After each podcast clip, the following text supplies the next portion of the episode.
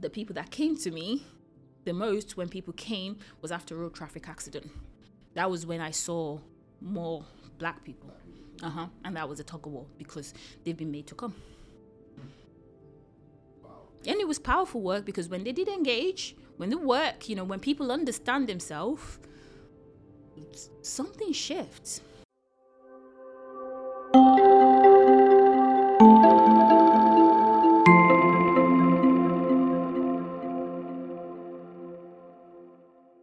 Welcome to the Silent Elephant Project podcast, where we have conversations with everyday people living with life limiting health conditions. We are not claiming to be specialists, but we are offering a therapeutic space to build dialogue around marginalised health themes, giving you the opportunity to listen in. We hope you enjoy today's episode. Good morning, good afternoon, good evening, whatever time of the day you're listening to this podcast. This is the Silent Elephant Project podcast, and my name is Babs, and I'll be your host for today's podcast. Is it too early to say, or is it too late to say this? But I'm gonna say it. Happy New Year!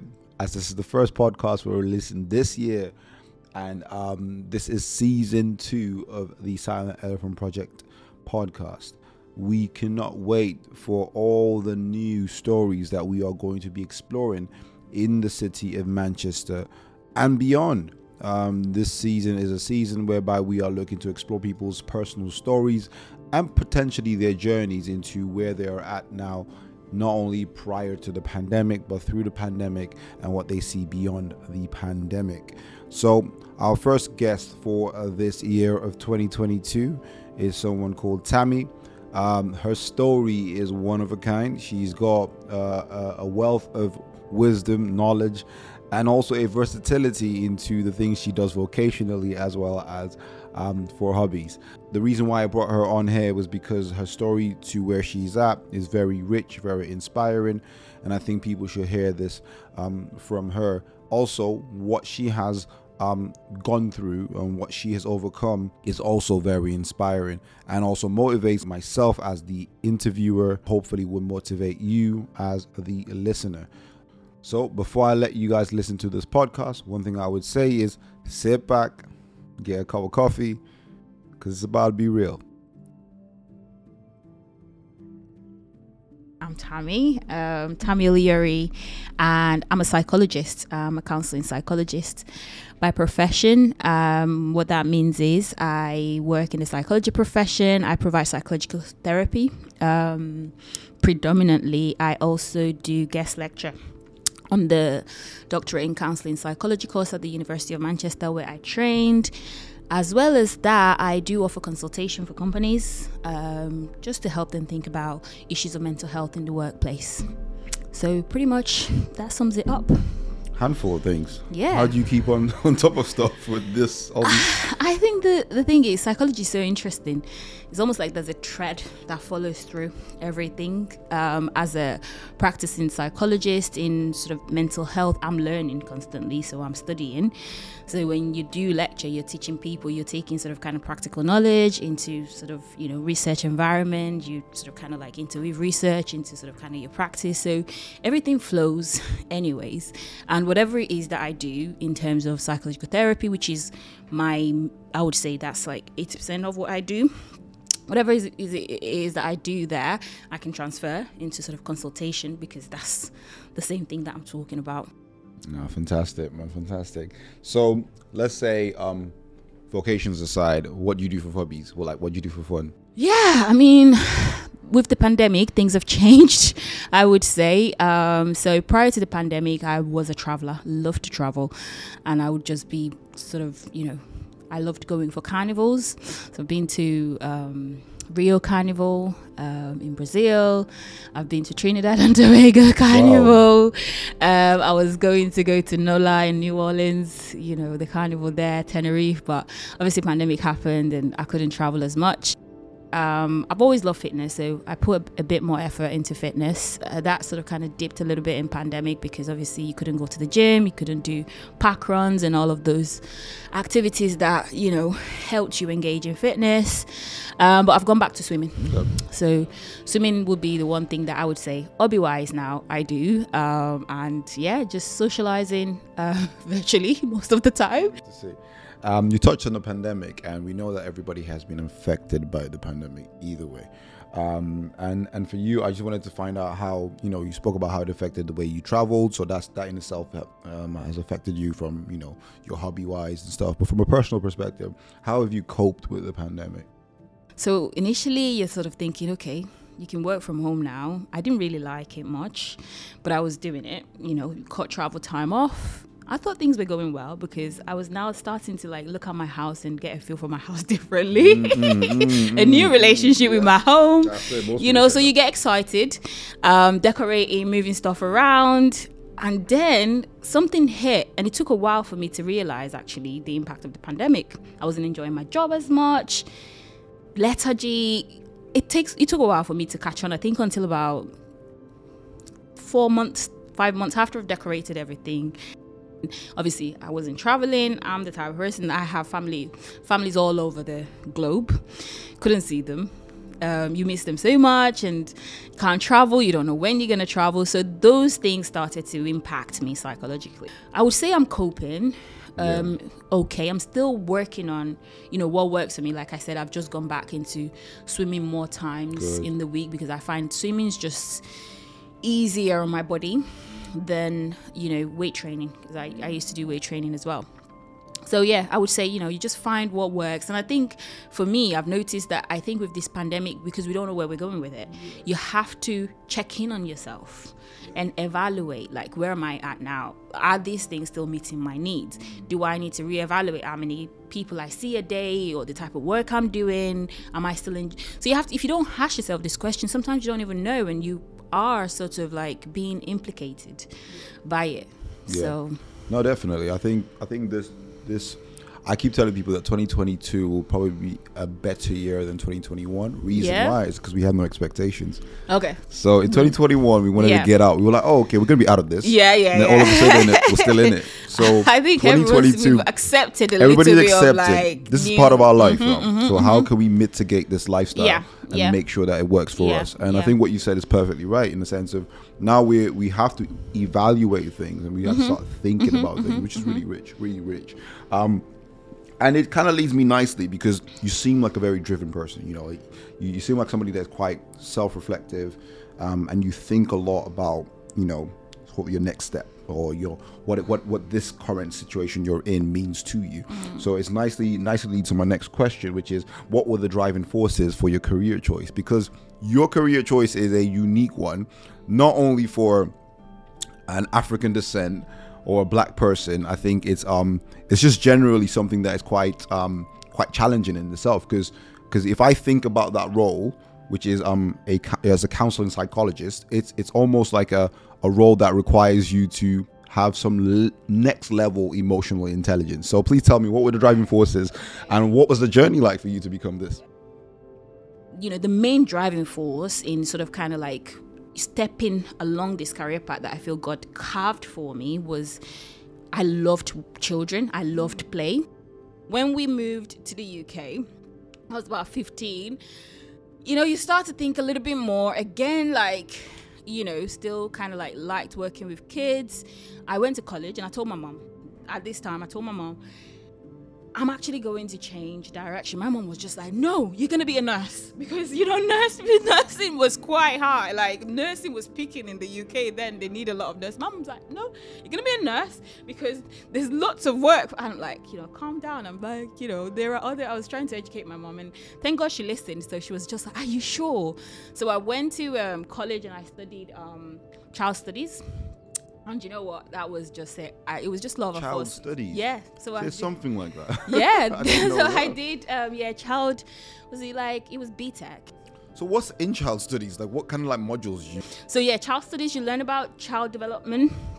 You learn about you know child educate education. So like child development from zero to I think about 13, I don't think we, we learned much about adolescence. So it's fascinating.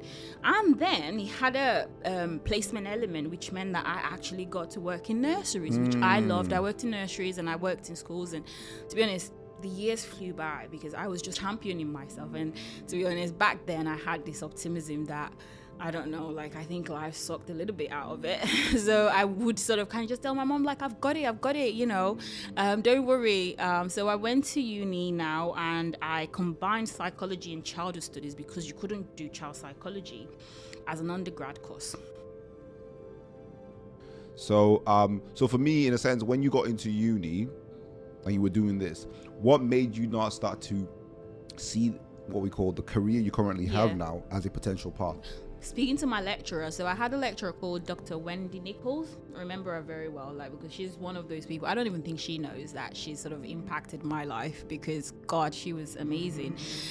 So I was a, you know, I was one of those people that sucked up to lecturers because I just wanted to do well. Good. Right? I wanted to do well in the midst of a lot of people, like, you know, psychology child studies was easy like i would just say like there wasn't as many people in child studies as, as such so that was my kind of like other you, can say secondary course. So i i was all right with that but psychology was hard psychology undergrad because you had to do some statistics in first year. So you had to sort of speak to like lecturers to sort of understand and i worked closely with her and she was like look psychology is difficult. It's difficult to make it in this you know this pathway. You have to do a doctorate which at the time not many universities were offering the course and it's quite competitive. Like they only take about 8 to 10 people on a course per year. So she was like you need to sort of make yourself competitive. So she advised me on the type of work experience that I could do. So I volunteered. The voluntary work was the it for me. So i thought okay yeah like and then I, I i got to speak to people. I then got to do more research how you know what other professions are there in this field. Obviously i wasn't going to be uh volun- you know i still worked for childline after i graduated um so but i knew i need to find a career path. So then started to explore um career paths in psychology. So clinical psychology was one counseling psychology i knew i didn't want to do forensic psychology um, child psychology was another, but it's mixed up with educational psychology, had a little bit more extreme sort of education research. I wanted to work with people as a therapist. That was very important to me.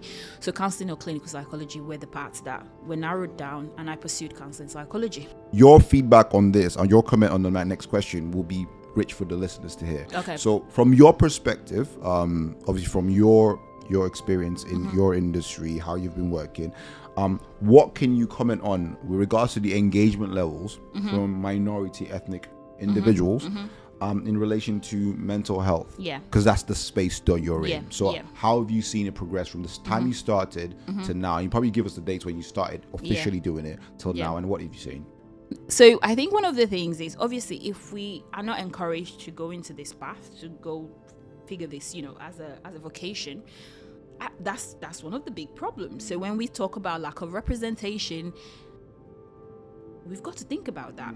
Are we being encouraged to learn, to teach, to understand? Yes, that's one of it. Do we know what this is?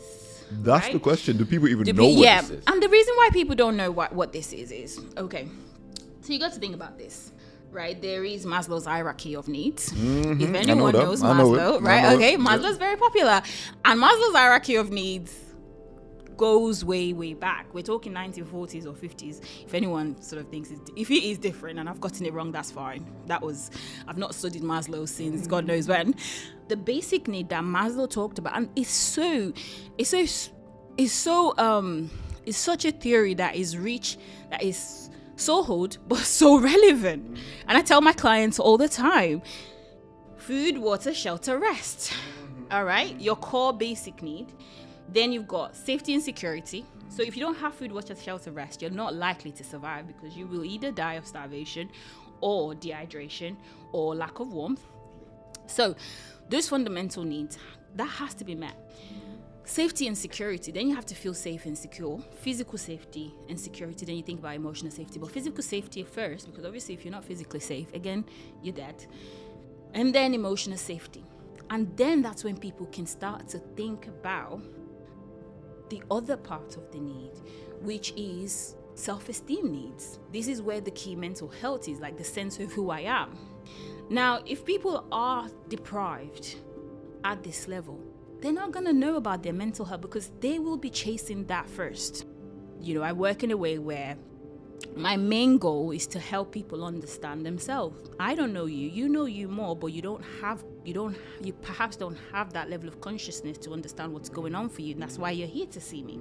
So we need to cultivate that understanding together. Yeah. so that's the work we do.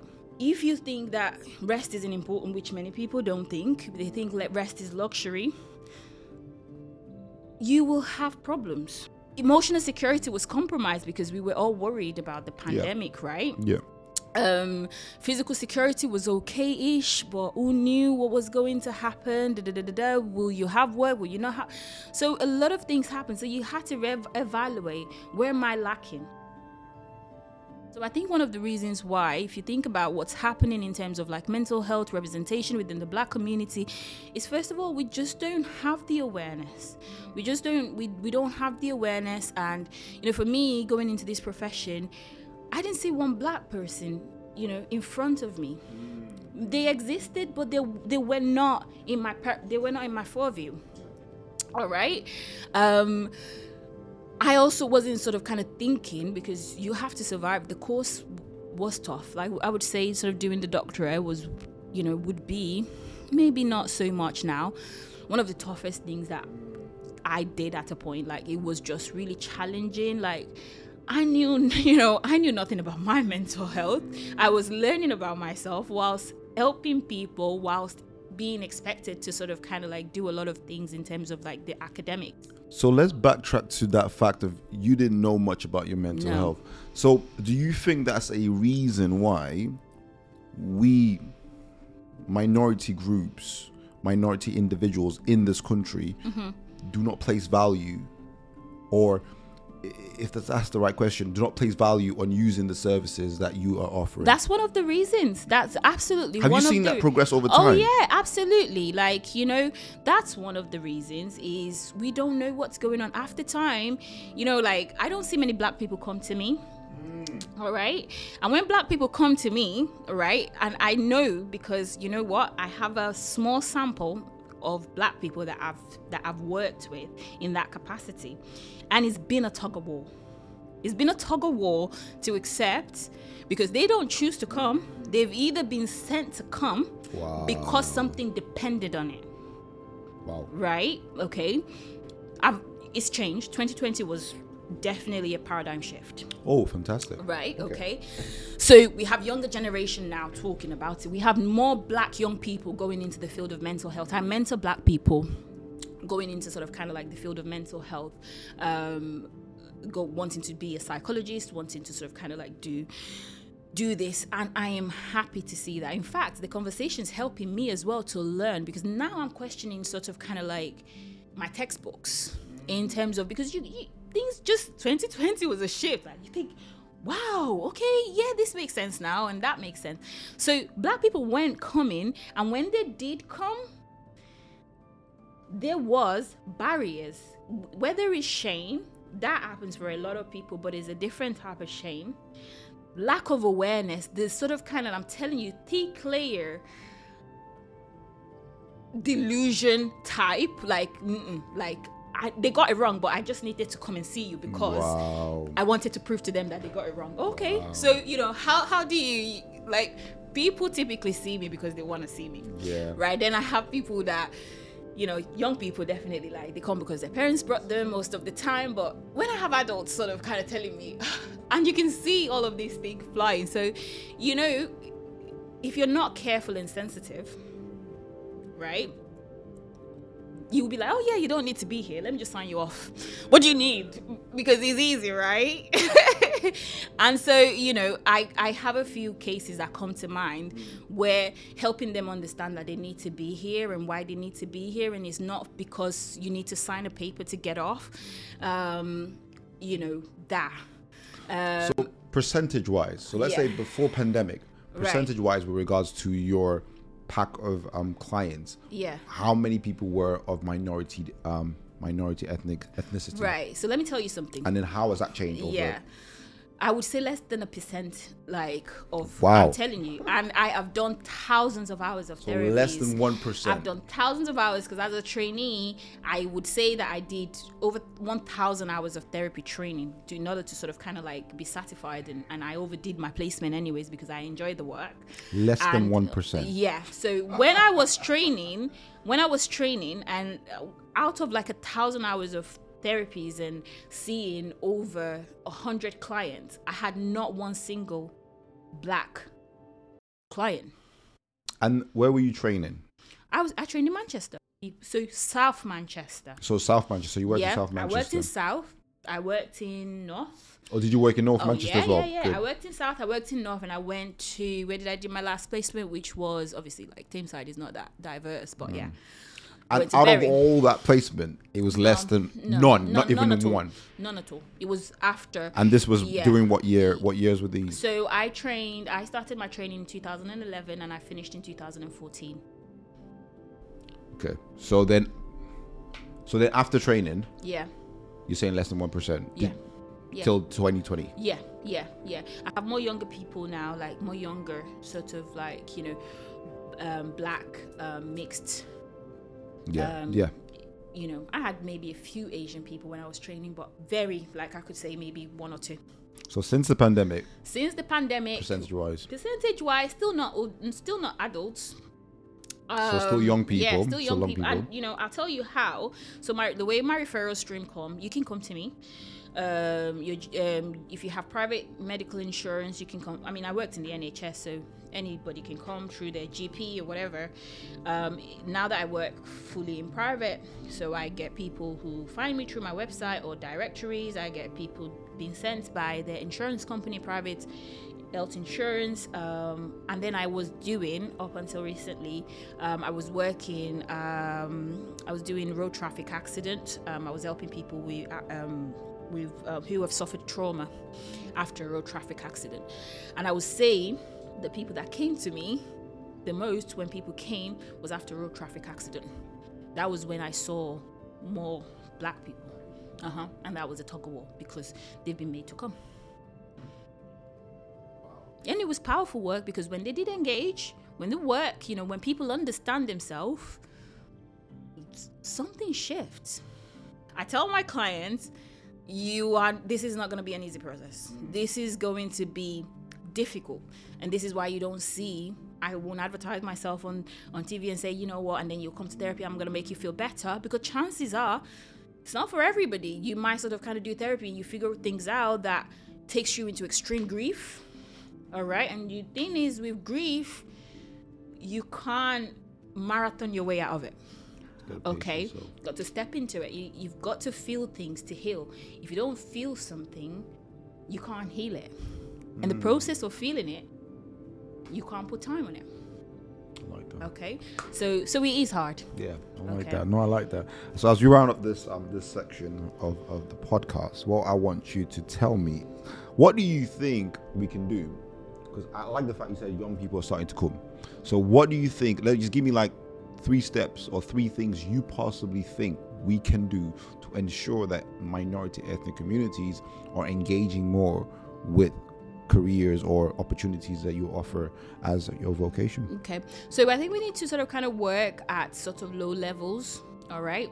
Fear. If you think about what underlies it, like I said, fear of the unknown, lack of awareness, uh, a lot of fear, a lot of shame. We need to find ways of working.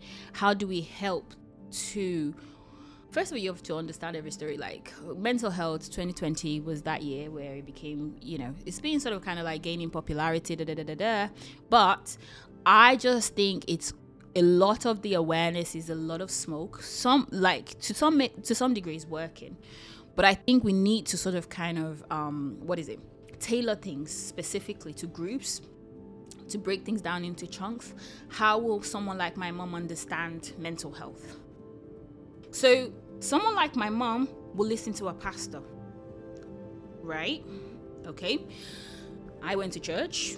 That was sort of kind of the first community that Yeah. you know I was raised in. Church would be a good place to also sort of kind of start to educate people. Mm-hmm. So that and in the language that people understand um, in bits and bob, but we need to sort of kind of like de-shame. We need to sort of educate. We need to, you know, like you're educating people about vaccine. The same way you're doing that to sort of kind of like help people understand. You're educating people about diabetes. We all are learning about my health. My mom's been super super health conscious now over the last 10, 15 years because because of knowledge and awareness. So people can change. People can learn. Um, so this has to be there, and you need to increase access. It took so long. I wouldn't say so long, but the hurdles I had to climb to be a psychologist is unnecessary. All right, it's there's just not as much courses available. So you're definitely saying so educate people Yeah. with regards to um, eradicating the fear Mm-hmm, that they have. Um, also speaking to them in the language that they understand, and then also especially speaking to them in the way that they would listen Mm-hmm, yeah to. And find places of worship. avenues that people yeah find avenues find avenues to sort of kind of reach the people that need to be reached So one of the big takeaways from the podcast interview that I had with Tammy was the ability to reflect. Self-reflection is an important characteristic of this walk on planet Earth.